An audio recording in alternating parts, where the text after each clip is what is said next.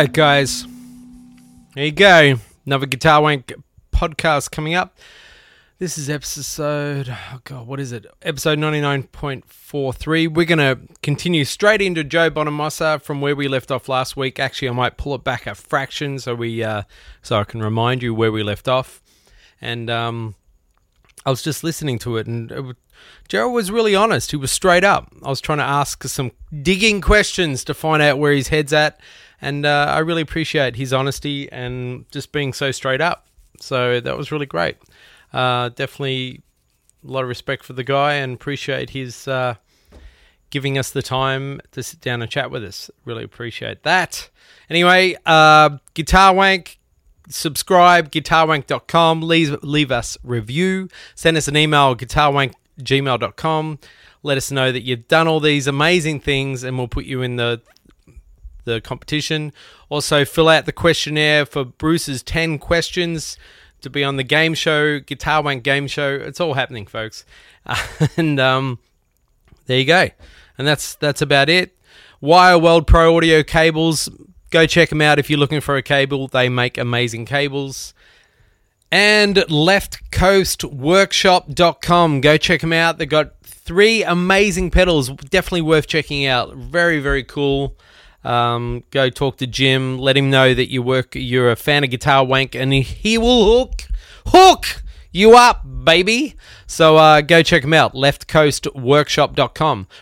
If you have a product or you have something you really want to share with the Guitar Wank community, reach out to us at guitarwank at gmail.com and make sure you put advertising or promotions in the subject heading and we'll get back to you and we can talk turkey and work something out.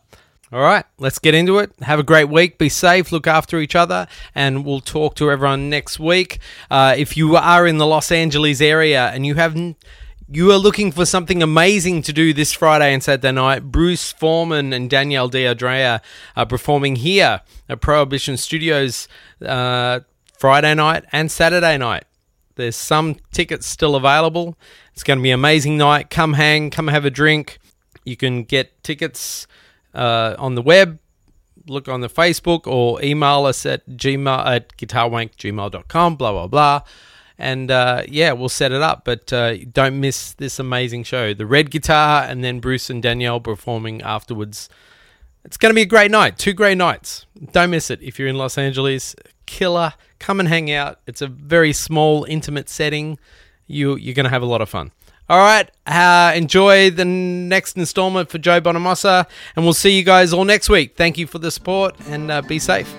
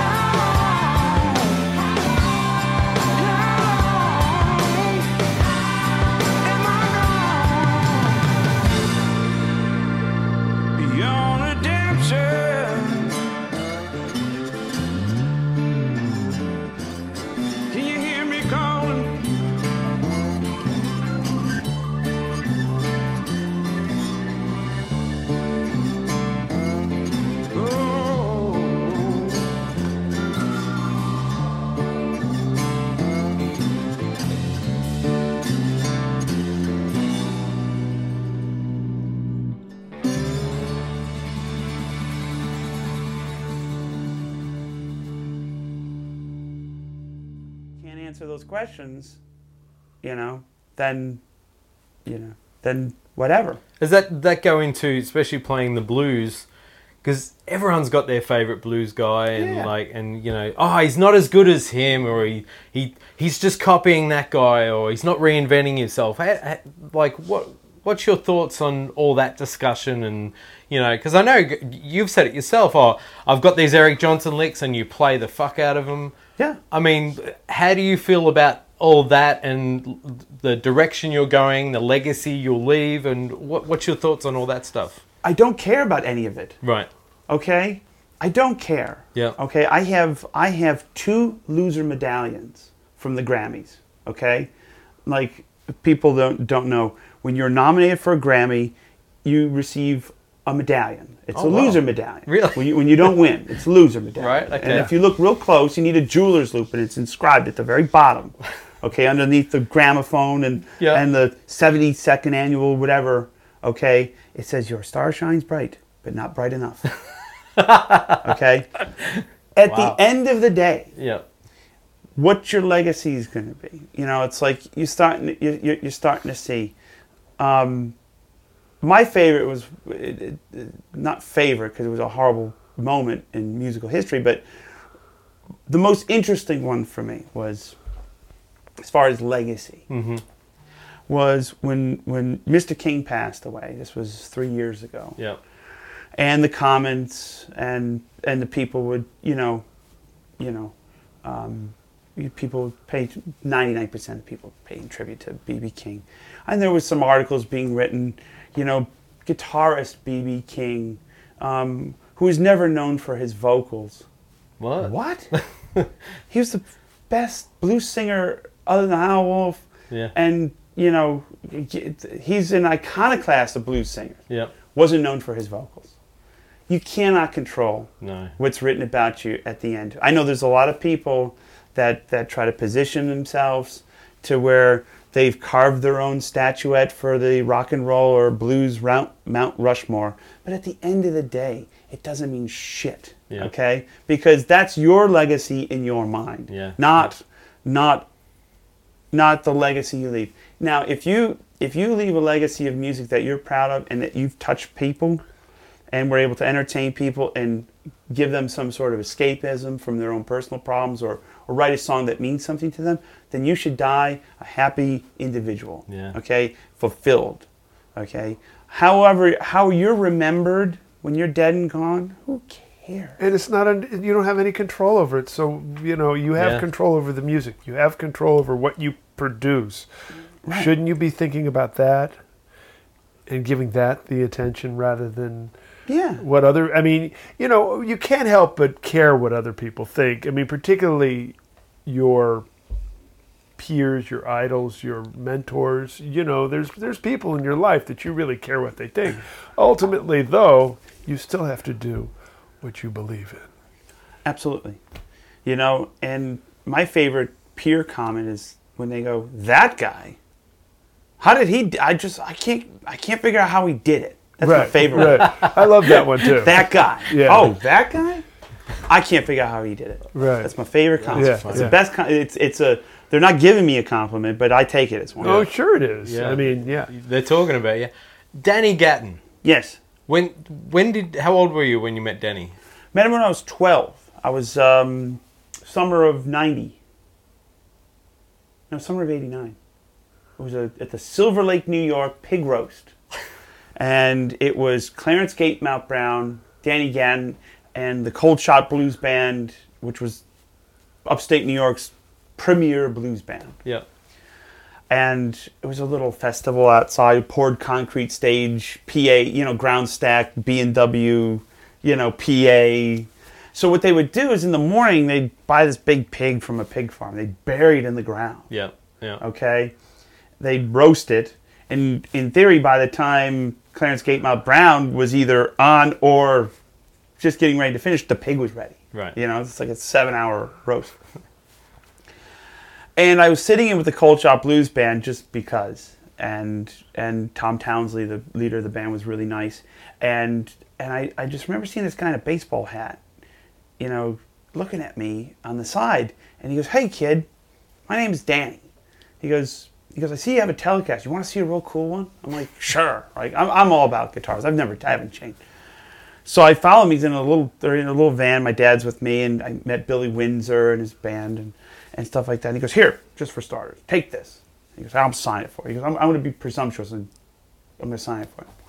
Signs me a vinyl record, gives me a T-shirt and stuff like that. He goes, you know, my father used to drag me around to bluegrass festivals, just like like that. And he goes, he goes, he goes, you, you play really well. He goes, Are you, do you know anything about country music? I go, no, I'm just a blues guy. He goes, no, we got to fix that.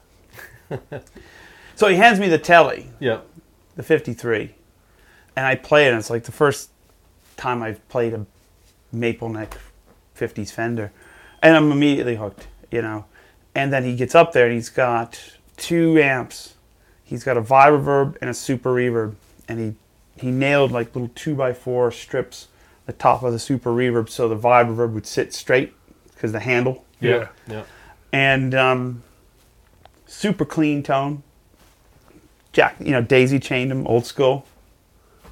Top into the bottom, out of the top, and proceeded to put on a demonstration of Americana guitar playing that I've still to this day have never seen anybody like.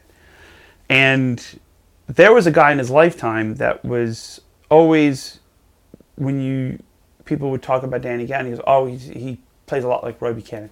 Roy Buchanan and Danny were like it was it was like a Fender Telecaster and uh, a, a club sandwich. Okay, that's Roy had a real intense blues country thing that was indicative of the Mid Atlantics, Virginia, and, and and but Danny was more steeped in the jazz, and he was definitely more steeped in. He's more Hank Garland than Buddy Guy, Right. and and the two complemented. You know, yeah, were they both Telecaster slingers? Yeah, did they both turn the treble up to fifteen and and do the volume control? Absolutely, there were similarities, but when you really got down into the stylistic nature of Danny versus Roy Buchanan, they're, they're different players, and but yeah, Danny kind of befriended me because he because he I reminded him of himself when he was a kid Right. and playing bluegrass festivals with banjos and whatever. And so he invite me to DC or Boston and New York, and we'd follow him around in the car, and he had a Winnebago. And the thing was, you know, like I used to watch him. You know, they, there was no hotels. I mean, they, would- they would live in the Winnebago, and and it was pretty, ba- you know, bare bones. But he would get to the club early, you know, set up his stuff, and you're sitting around, and and he'd smoke, and he goes, my father smoked. He goes, hey, Len, he goes, he goes, keep smoking. I need to change my strings. So it'd be an ashtray full of cigarettes. And next thing you know, he'd have a Fender set of Fender bullets. That's what he used to use, Fender bullets. Um, good strings too, by the way, old ones too, with their actual bullet ball ends. Yeah. And um, and he'd make this kind of slurry with Heineken, cigarette ash, and a rag. So he'd make you know, and he after he after he changed the strings, Yeah. he he put this Oh, he'd run it. he'd run it up and down wow. the strings it cause because he played with so much treble he he felt that it, that it he didn't like the sound of brand new It strings deadened him a little bit. Yeah. so it, it'd be like insta Right. it, you know it's like put a, a month's worth of wear on the strings in an instant.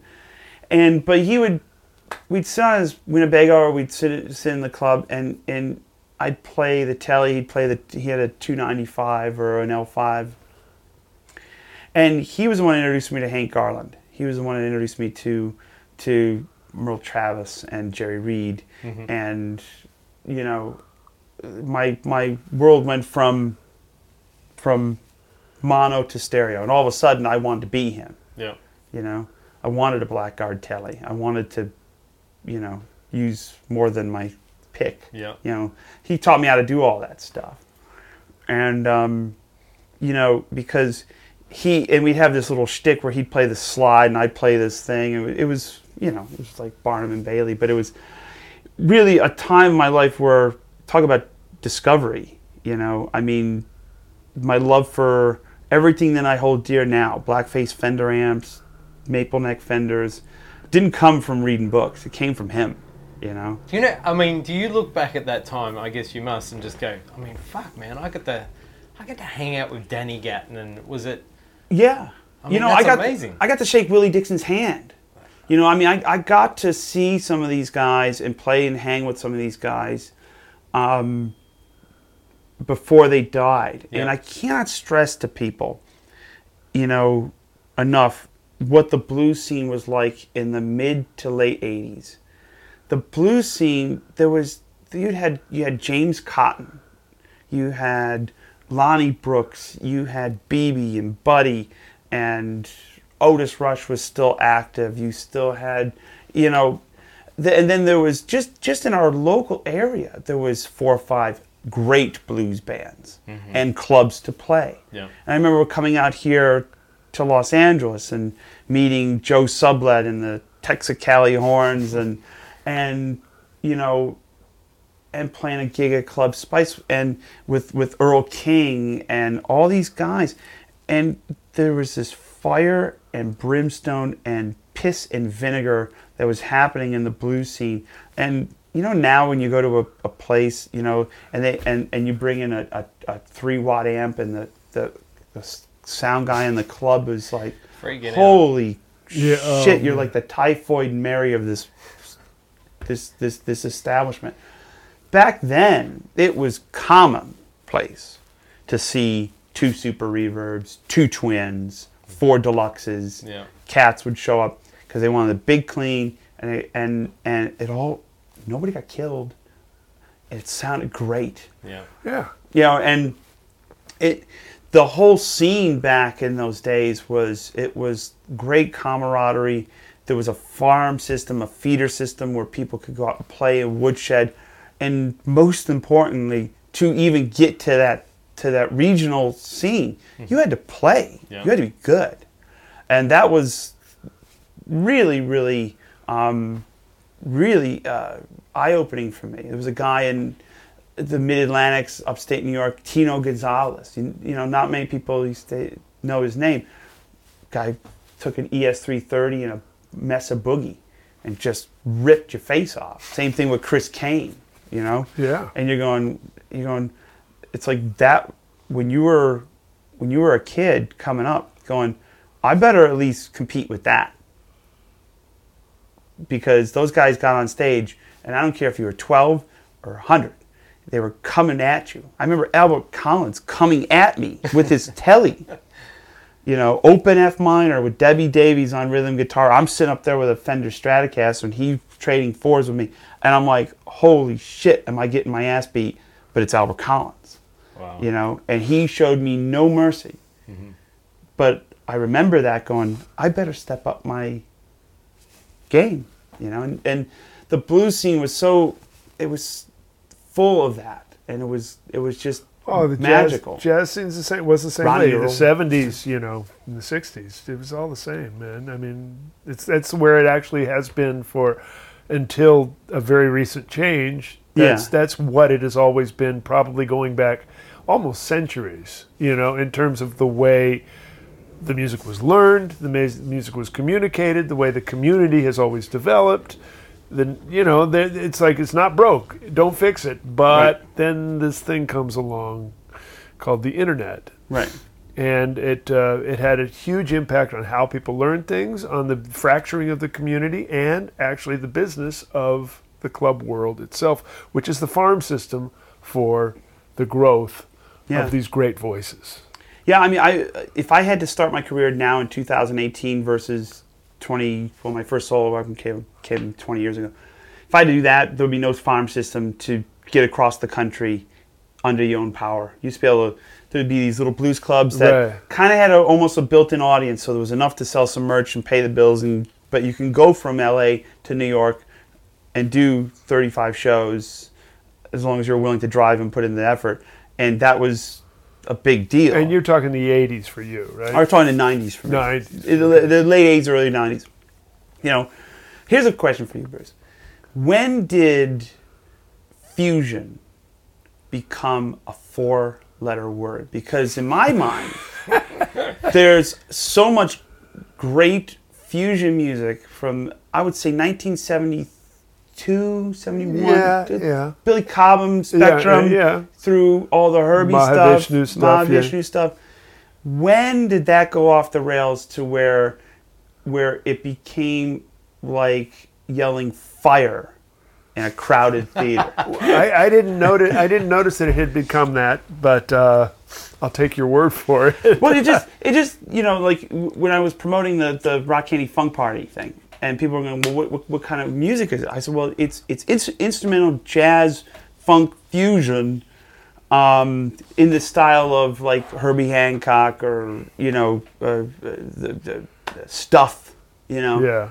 And as soon as I said the word fusion, it was like like enthusiastic faces, and it was just like I just told them like their grandmother died. Yeah, you, you just farted in the room. Just- yeah, you just farted. It farted. was like You it- need to ask Scott. and you just go, you know, well, maybe Scott's the reason. No. yeah, it's got but but you go, Well, it has. It had. First of all, I you know I would bet to you that most people, if they when you mentioned the the label fusion, the genre fusion, they're not thinking stuff and Herbie like when he did Chameleon and stuff like Yeah, and, yeah. and Cantaloupe. They're not. That is not what fusion represents. Right now, fusion represents more of the uh, post McLaughlin music that we hear. Very highly technical, loud. Uh, difficult to hear, you know, Virgil Donati style drummers, you know, Dave, Yeah. you know that that is what people think of when they think of fusion, which has become a very uh, it seems to have a very diminished but but strong following like at the at the Spud, at the baked potato. Yeah, yeah. But in throughout the world, it seems to have not had a real good longevity when it made that transition to techno, and, and I mean geeky, I guess is a better word. we Um, went from sophisticated funk to everything I know at the same time. Right, right, exactly. I mean, to me, uh, in some ways, it embraced some of the, uh, the you know, it's jazz rock fusion, and, and some of it, not all of it, because I, I still think a lot of great is being played right Oh, now. yeah. And all you got to do is listen to Scott's band Tribal Tech, and you'll just whoa, you know, um, his old band and his new band. His new music is great. Uh, but in general, it seems, in my opinion, to kind of have like the worst of jazz and the worst of rock thrown together. The uh, too many notes, too hard to hear the harmony, nobody listening to each other, just playing a million choruses of, of jazz, Yeah. and the super loud overplaying Right, without a groove without I mean without a groove right. that a lot of rock bands seem to be going for now that this sort of like losing the center of the music but going for all the uh, ornaments of it Yes. and and I mean it seems to me that that is in, in a lot of people's mind and I'm just trying to answer your question because uh, I have my own personal reasons for liking disliking things it's usually on a case by case basis Right. uh, but I think a lot of people associate that particular Right. amalgam for the fusion experience. And- And, and, and, it did kill the word fusion because you could say like Americana bluegrass fusion and hurt yourself by saying the word fusion. Right. And here's my other my follow up question, not to get all Mike Wallace on, is Well, I didn't when, expect to get interviewed here. when, when when was the line of demarcation when drumming went from the Steve Gadd school of I'm Lay laying this groove, thing yeah. down and neither truck nor ship will move me from this downbeat mm-hmm. to drummers again propensity or proclivity depending on how you look at it it's almost like if I'm an Englishman and I see a fellow Englishman with a penny farthing and I stick my cane in the spoke of the front wheel making him fall off. When when did that start where where the over the bar line drumming where even seasoned players have to look at their watch to keep time, let alone the audience which is Forget either non-existent or confused Right. or somewhere. Well, well, What- that- what- when did that start? Is it the gospel then, you know, I mean, no, but you know, I mean, you could go into jazz. I mean, I can only really only feel qualified to answer the jazz part of that Yeah, yeah. question. Um, there were guys who came along, and in the bebop period, they were still very much demarcating the time, but they were accenting different beats. It wasn't really like hiding the downbeat. It was more like building longer phrases that didn't demarcate every bar. right.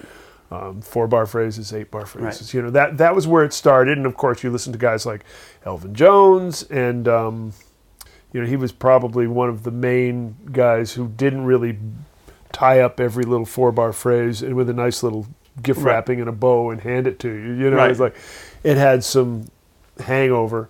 Uh, and then Tony Williams extended on that, but still, to me, those guys, you know, if you were, you'd be shaking your booty to that music. You know what I mean? So, and and and I played with Elvin, never played with Tony, and you, I could always hear where one. was. I mean, Right. it wasn't like what you, but it did seem to set that a- that you know what I mean. The next generation of guys kind of.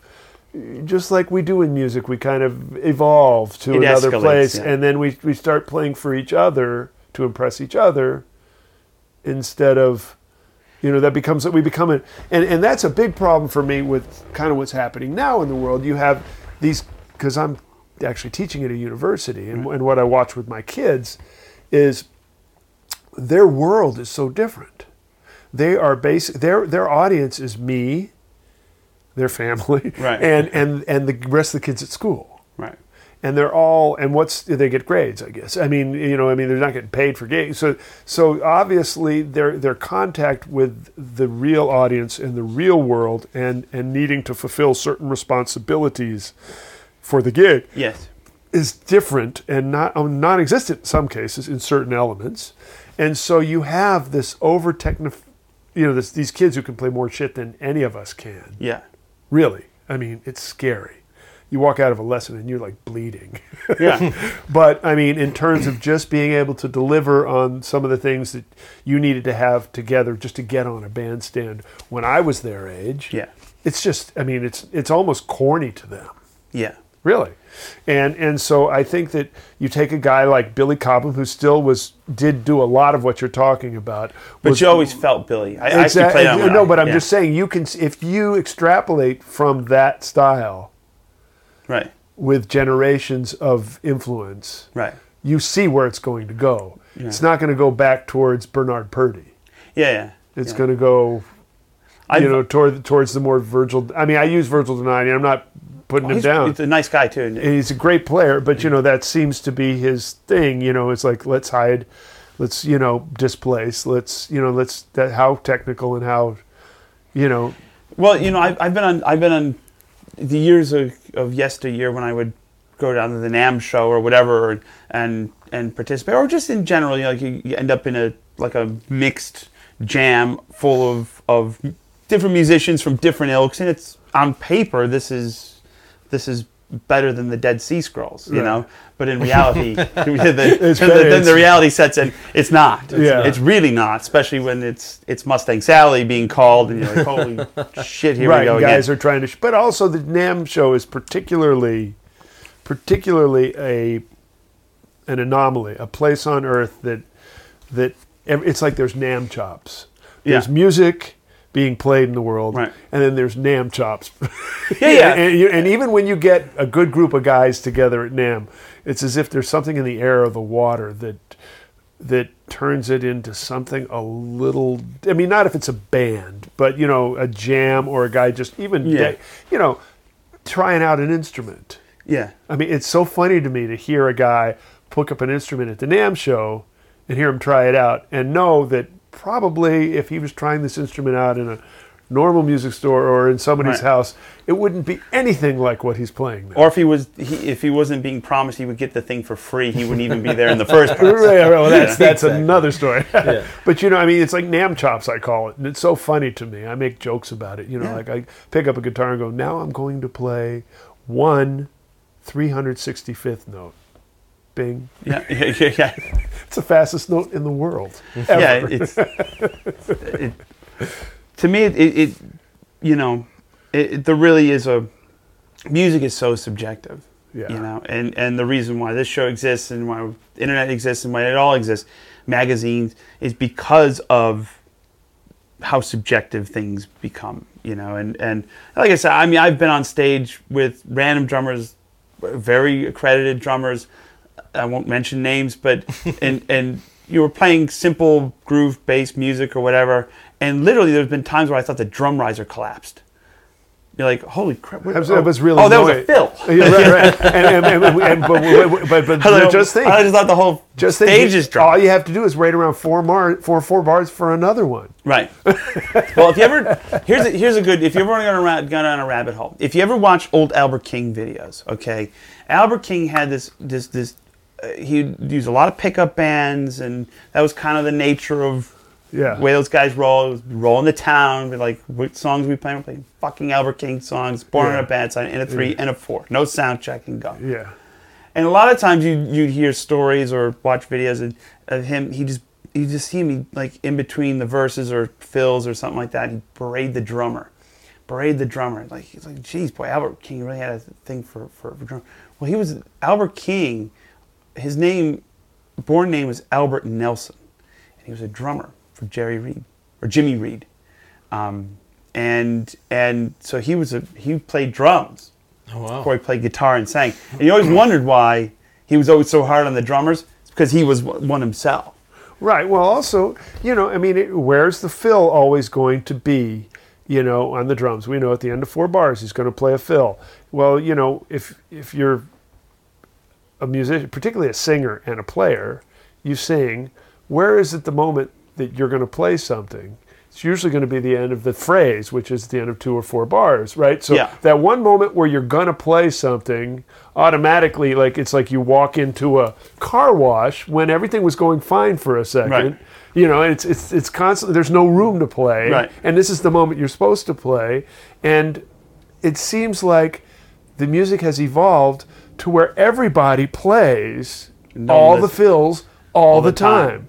and it's it's they just I don't know. I don't understand where they learned that. You know, I mean, Yeah, I think it's also you know I, I I've tried to avoid in the last six or seven years being involved in, in what I call guitar mageddon jams. smart man. Avoid them at the like the play. Because if I see more than two or three guitar players, I'm like, you don't need me, fellas. You know, this It's, is it's always it doesn't matter how you can have the best players. It's always a shit show. yeah, one plus one plus one plus one plus one equals negative five. Yeah, yeah. okay and and because what one of the great things I, I i'm not an instructor i'm not a teacher or anything but it but if i'm ever asked for advice i said you know a couple of things um, i'm a soloist in a solo act group okay so i'm in the most self-centered egotistical position known to musical kind okay i'm a solo artist who overplays over blues rock changes and people encourage it okay so i solo a lot but if I to, was to break down my two hour show, I play rhythm about 80% of the times. And I also use the volume knob of my guitar more than I'm on 10. Because you have to, when you're playing rhythm or comping behind a soloist or just singing or whatever, you have to be aware of your rhythm skills, your accompanying skills, and kind of you just, your job is to melt into the band. Yeah. Not assert yourself. I've, I've been on stages in a couple of situations with ma- known people, and I don't know what happens, but like I try to set the example. Like I either turn the guitar off and let it just become trio or quartet with a Hammond or whatever, or whoever keyboards, because whatever. It's like They don't need it. It don't need it. But sometimes then when I take a solo, it's like it's like rhythm guitar louder than single Oh, note. oh, yeah. And you're like and you're like, wait a minute, you got to be able to comp chords, and it's such a skill set that I think is almost it, it's definitely in my opinion more important than than being able to solo and and and play 60 second notes over whatever 64th notes over whatever. It doesn't matter. Having good chord vocabulary comping skills and cognizant awareness of your fellow deists is 90% of the battle of, of having the music sound right you Of know? course, of course. and, and it's and it's a skill set that even on the top top tier pro level sometimes is lost Is that just egos just getting It- in the well, way? it's it's really simple. I mean, I'm I have a pet peeve about this. I actually got into a little jam session um, in Germany a couple days ago, where I'm sure this guy was very excited to be playing with me, you know, and I and I and I appreciate that, you know, and it's really cute, and I'm real touched, you know. And that's and that's you're But- touched for about I don't know twelve bars. Well, no, I mean, so I want I want to say that you know, like I'm I'm just understanding. I'm trying to be understanding and a good human being. You know, like I mean, I don't think he was out to sabotage my playing. You know, yet the effect was that. Yeah. He was comping louder than me. He was busier than me.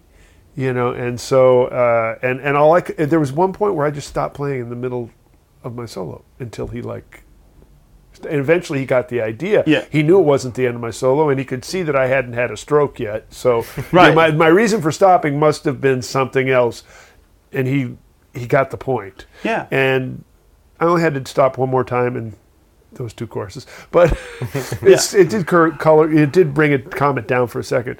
But really, when you play, first of all, too loud, there's only one reason, and that's because you're not listening. Because the first thing you learn about the guitar, the first day you get it, electric or acoustic, you figure out how to make it louder and softer. That is the first thing. Yeah. Before you learn a D chord, before you learn a C chord, you figure out how to make this thing louder and softer. There's not a question about that. So if you are playing too loud, that means you're not listening yeah. simple play. I mean, and there, and once you understand that about somebody and know they're doing it, you pretty much know you're fucked at that point. Because Yeah. if they're not listening, we're we're, we're like uh, you just you just like counting the minutes to get away from this human. You know, and I had a, I was playing this organ kind of jazz blues organ gig when I was about 16 in San Francisco, this really rough area. Was super excited. Back in the day when you know I used to be able to carry a twin with JBLs around, I, I can't believe I can still I could do that, ever It's great. yeah. and uh, set it down on the stage, you know, and I'm pulling out my axe and I'm in like the dark all of a sudden. There's a lot of stage light, and all of a sudden I'm in the dark, you know, but there's light over to the sides. And I turn around, and there's this woman. She's the biggest woman I've ever seen in my life. I mean, I'm pretty big, and Yeah. she's like big. Has this big afro wig, you know. And she says, "You the new guitar player?" I said, "Yeah." She says, "Let me tell you the three don'ts of accompaniment." I went like, "Okay." And she says, "Don't play too loud, don't play too much, and don't play the melody." And you know, I've never heard anybody describe accompaniment to this day any better than that. Exactly. Yeah. It's it's it's a you know and that, and that harkens back to to having the feeder system, the farm system for people to learn like that. Because I pulled those shenanigans in the '80s or early '90s. And you got called out for it. oh, or, you? or you just you just get run out, you're, and you're not invited back, or whatever. You know or what you're mean? you. I mean, I've had my amp unplugged. yeah. I've had numerous. You know, I had a lot of. Th- I mean, that, that was just the way it was. You know, I mean, Yeah. some guys were mean and liked being mean. Yeah. But they were right. Yeah. They were right. Whatever you know, like uh, the amp got unplugged because I took one too many choruses. You know, I I'd gone a little too long. Yeah. And the guy But was you just learned okay. Yeah, you know. I got I got I got I've told on this show numerous times where I was embarrassed by guys, you know, but it was really they were right and I learned and kind of sorry it still doesn't happen. Now no one can do it cuz everybody's armed, you know, you don't want to everybody's armed and and it's it's everybody's armed and it's a little bit like you know it, there's you you can't say anything negative There's opinions because it'll be like no you know No, it's no, nobody agrees to a baseline of facts Right, you can well you can on the internet, but you can't face to face. No you can't I mean you know I I still do it face to face I I, I- sure I do. if if if I I learned from a certain school and even though I do look younger I I've been around long enough to where you know I, I if I see it going off the rails I'm not an idiot or an asshole I but I I am stern be like stop this is I can tell you this for free this is going to be a long evening if we continue on these kind of behaviors you know? Right. it's it's it's I said I always tell cats, especially in a pickup band situation, if you're up there, listen to the singer. Okay, let them. There's got to be democracy is a great thing as long as one person's in charge. It's like it's it's listen to the singer, follow them, and support. Right. You know, nobody's going to make their reputation tonight. Nobody's going to be shot out of a cannon. You know, and into superstardom. So let's let's let's check that at the door and try to have some fun. Most importantly, and and try to have, you know, try to make as good a music as we can. You know, Of How, course. how is the blues scene now?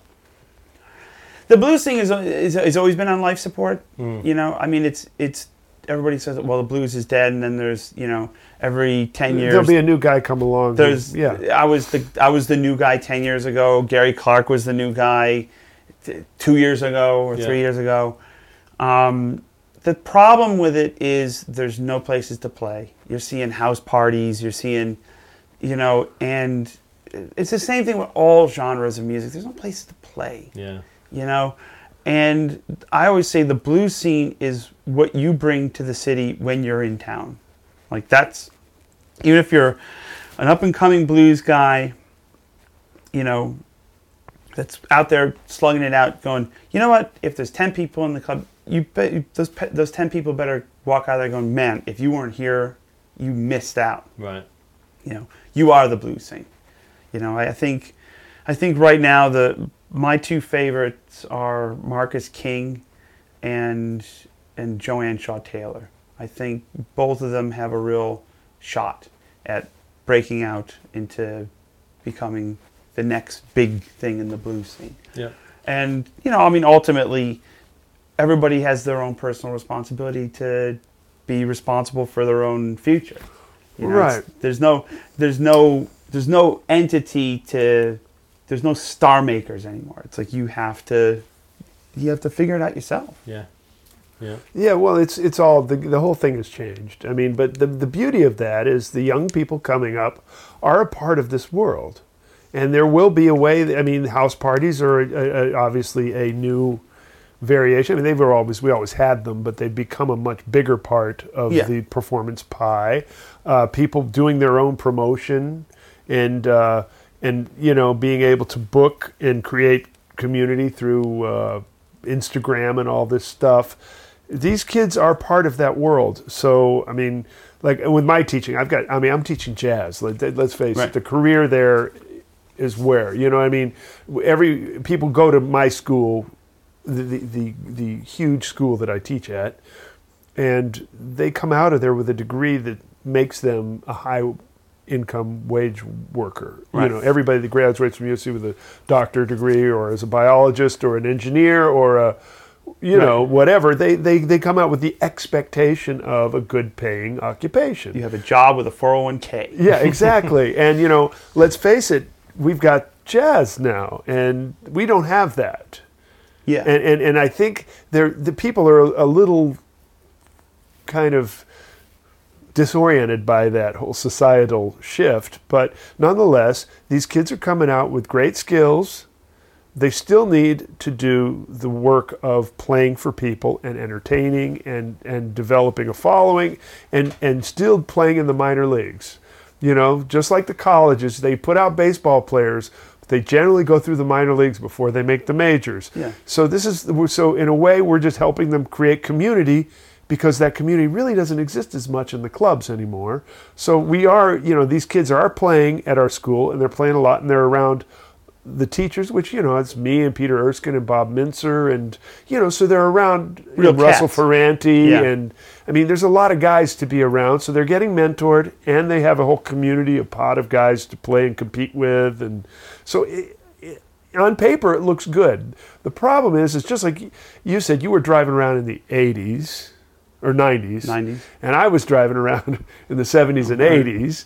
And um, the difference was when I was on the road with, you know, Bobby Hutcherson or, or Freddie Hubbard or uh, Richie Cole, a hotel room basically was uh, 100 a week, maybe. I could Yeah. easily easily do Right. that. Uh, my rent was probably 150 a week, Right. you know, and I was making 100 a night. So I mean, I was Yeah. pretty flush, you know, for a guy. And even when I did with my own band, we were in the van and we were doing it, we could still stay at a Motel Six. When Motel Six actually was called Motel Six because the rooms were six bucks. That's right. You know, um, now you've got a whole different economic paradigm Yeah. that everybody has to deal with. You know, rents in this town are Yeah. exorbitant. Gas costs a lot of money. Hotel rooms cost a lot of money. So I think they're they're finding out ways of developing a community. You know, staying with friends, playing, and maybe they're realizing that club owners are kind of kind of unnecessary because Uh, they just take a percentage of what you do. They don't. In the old days, when I worked at jazz club, it was a place everybody went for jazz. Right. They they advertised in the newspaper and on the radio, and usually you got an article in the newspaper Yes. if you were playing at that club. You know, I mean, so there was there was this machine that it was worth playing that club because they added all these benefits to help make the gig successful. Whereas today, you play a club and it's almost like you're paying them to play there. Yeah, you are paying them. Okay, okay, you, you are. And so, well, if with the realization is, well, if I'm paying them to play here, why don't I rent a better place? Right. If I'm paying to play, Right. that I can control, Right. that I can do what I want, and I can invite all the people and do all the PR myself. And you know what? I'm making the investment, so I'm making the profit. Exactly.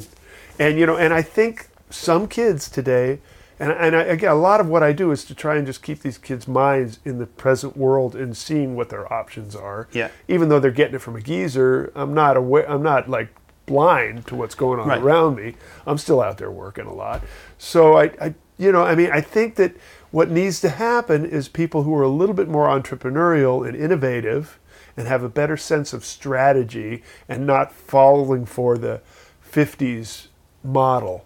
You know, oh yeah, we'll put out a record, then we'll tour, and then we'll do it again. You know, it's like no, you're gonna have to like either get somebody or learn some internet skills, start investing in four-walling your own concerts. You know, finding Yeah. your community, maybe uh, getting out on the road and like having a good network of things so that you can make it cost efficient so that you can keep doing it for the long haul because the real important thing is the music needs that much time to incubate and become something. Yeah. you know and so there's all of these pressures that need to be gotten together you know for somebody in the in the newer world. And yes you're right there are there still is a music business but that's a different thing. There's like there's this music economy of the big stars and the big record companies Yeah. and it's it keep the pie keeps getting smaller every year but it's it's it's a big lot it's a lot of money that goes down you know when you think of Beyonce and Katy Perry and Taylor Swift and But it's whacked up between 10 people. yeah, yeah, or, or you know, I mean, just what, however big that is. But then there's this whole other music industry of Yeah. people playing, Right. and I would venture to guess that that economy is just as big as the other economy. It's just spread out, of, of course, amongst millions, Millions. more Of, people. yeah. But nonetheless, this is a big economy, and, and the people who are innovative, entrepreneurial, and have a good sense of strategy, and are playing the long game, and really understand that the incubation of the, the music and the evolution of the music in the personal sense is the goal. Absolutely. I think they'll do fine. I think they will too. I think. Is that that now something you've succeeded? Like you've you've nailed that basically, I don't have an agent or a record company right? And so you you've never- done, you've done you it all ever- yourself, or a right? promoter. Have you ever? Huh? Have you ever? I was on William Morris. Now they're William Morris Endeavor for seven years, and that was an okay experience. wasn't a great experience. Um, again, when you're not Beyonce, it's an okay experience. Um, we started promoting our own shows in 2005, and we figured out there was a ceiling among the promoters and agents and everything that if you played that game, there, God forbid, you drew one less person, your guarantees would go down. Right. God forbid you weren't the hot thing that was being played on at that point VH1 or Yeah. at radio, and then they would just shuffle you aside, and then the next fresh face would come through, and they're all excited, and you're just then you're just either put put out to pasture or you- you're you're on some sort of heritage. Well, thing. yeah, you're back on your own, and, and really what you're, you're still doing is promoting yourself, but they're just getting a booking fee. Yeah, and I, I remember because because right, you, you get a gig, somebody wants to book you, and then you tell them to call the agent, yeah. and they get their piece of it, but you got the gig. Well, the other thing is too when you start getting into the macro of a, of a, of a show is the inflated costs. Okay, so now, you know, we just played the Greek theater. We promoted the Greek theater ourselves. Okay, Yeah. how, now how do you how do you you call up the city? You rent it, rent the Greek theater, and you put the thing on sale. Now, when you do a show settlement back in the day with Live Nation or whoever, or club promoter or whatever, or club, you know, there you, you go down, you go down the the line item by line item. Okay, Doritos, fifty bucks. Who spends fifty bucks on cater, quote unquote catering when there's you know you know two beers left over from the Helmet concert from last night, and Right. and and and some you know how, how did how did that become fifty bucks? Rent cap, you know twenty five hundred. So you're charging me twenty five hundred dollars to rent your own place that you're making money on. Advertising twelve thousand. So oh, you spent twelve thousand dollars singularly on advertising my show, or is that just your monthly nut when you put me in the same strip ad with? 18 other Exactly, things? exactly. And and by the way, each and every single act that's Is playing paying that 12 is is quote unquote paying them back before and it's all it's all designed to get back down to the split point where they're they're going to pay you either less money or no back end whatsoever. We figured that out in 2005 going, well that's not going to work for us. So we decided to to to we promote all our shows worldwide. We don't have a promoter, we don't have an agent, we don't have anything. And it used to So be you're four-walling all of your shows. everything record company we do our own merchandising we do our own apps we do every single step in the equation is done in house and two reasons one we don't trust anybody else to do it and and two we the only people that really believe as much as we do in ourselves is ourselves Yeah. yeah. and that's you know that's that's going to be the lesson in in how to survive. Well, the, yeah, I mean that you know, I mean, and I've I've known that about you, and I've I've admired that about you, and, and you know, it's it's really, you know, what I've been talking about is what you're saying. You Right. know, it's like those skills are what's necessary, or having a partner that Right. understands this. and, and and and and and unfortunately, this is one of the things I tell I tell people is is you know there's still a bit of the mentality of, of man I'm just a I'm just a blues guitar player or I'm just a rock musician or I'm a you know I said you know guys ladies gentlemen people it's called the music business Mm. it's the second word that trips peop more people up than the first Yeah. A lot of great musicians don't know how to keep sustain a business. Now, when I say a business, you go, well, well geez, it's very complicated music business. Like, no, it's, if you really boil it down, it's not. If you now, I'm going to drive home here. I'm not going to tell you where we are, but I'm going to drive home here. I'm going to go down, uh, whatever. We're in the valley. Okay, I'm going to pass about 50 strip malls.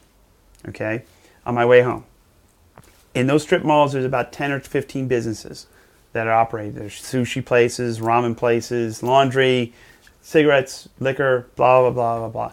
No different than what I do. Cash in, cash out. Your idea is to make more money than, than you spend, and it's the simple, fun, simple fundamentals of business that apply to the music business as, as, as it does to running a ramen noodle kiosk at the Sherman Oaks Galleria. That's it's the same thing. Only what you're doing is monetizing creativity. Now, if you have a personal issue about monetizing creativity, I suggest you find other lines of work and do it on the side, because there's a lot of people who are like, oh man, you know, it's just art and it goes out into Right. the ether and blah blah. Well, this is not for you then. Yeah. Yeah. Okay, can't have it both ways. You can't cry poverty. You can't say, well, uh, you know, I can't monetize, you know, my my my creativity. Then, but then you know what? Then either cut a deal with PBS, or or or or do it on the side, or just do it for in, for the pure enjoyment, or give it away, and you're fine. But then, you know, nobody's going to subsidize you. You have to figure out the second word, you know, and that's where it trips a lot of people up, you know, because they either rely on no advice, bad advice, clue uh, uh, advice that's not in their best interest, or D all the above, Right. and and and they don't trust themselves, and they're not willing to bet on themselves. Right. That well, you you you hit on a lot of things. You know, not really. I mean, I mean, during the, you know, during especially during the, the recession. I mean, I my my my financial success is the fact that I, I'm always in a recession. Being a musician, you know yeah. what I mean? I like I don't even notice these things because basically I don't spend what I don't have. You know what I mean? I- It's that's what enables me to stay a musician Mm-hmm. and, and and creative and do my projects is because I don't over leverage myself. At the same time, there was a time where you know you couldn't put your money anywhere. Right and during the recession, like housing prices were going down, the stock market was tanking, everything was lo- worth less. You know, even if you collected guitars, you know, there was a moment there where that shit was going down. No one was buying Sixty that percent shit. it took. Yeah, hit. Right. But investing in yourself, There's a good Priceless. investment, and that's what I was telling you know everyone would do is invest in yourself. You And you know, know, like it- what? It's just yeah, you've got this. You know, you've got this thing going really well. Take that money and instead of putting it in, you know, bad stock, Roth IRAs, yeah. yeah, you just invest in yourself. You know, and but the other thing is, of course, still back with the first word, is be a badass. You know, I mean, I've, I do a lot of clinics and master classes at universities and stuff, and it's like a common question is like, how am I gonna make it in the world of music, jazz, whatever the you know whatever Right. the end of it is, and it's and I, and I have to say, you just got to be a badass first and foremost. You W O R K. Exactly. And whatever, you know, I'm not saying be an asshole. I'm saying be a badass. You've got to be that person that everybody wants to play with. They want you in their project, they want to be part of yours. You've got to be that person. And then you can start thinking about the business. Right. I also say that in the blues business, there's always a, always the term playing with bad intentions. I've I know some of the nicest people in the world play with bad intentions, and that's what I've always tried to do. It's like my job when I was a kid or coming up in the in the business. I was either at a blues festival or was at a, a whatever you know playing a show with multiple band bills. I, I at, at this point. The way I looked at it was like I can be not being an asshole about it, but but but time to be friends with everybody is after my rent is paid. Okay, my job is to win the day. I want people to walk out of the room going, "Who is that weird looking dude with the Strat or the Les Paul?" You know, that was that was my you know, and I found if you played notes with bad intentions, like going, "Man, you know, geez, well, he's feeling that," you know, and and that's what I've always tried to instill. And anybody's asked me the question, it's like it's like don't be timid. Don't don't overplay. Well, that's what you mean don't don't don't intention. wreck don't don't wreck the Okay. the the music. 'cause that's what I thought But you when- meant by bad intention. no, but when when when when people point to you and it's your time, time to to solo, time to take it. Don't don't don't you don't back, don't exactly.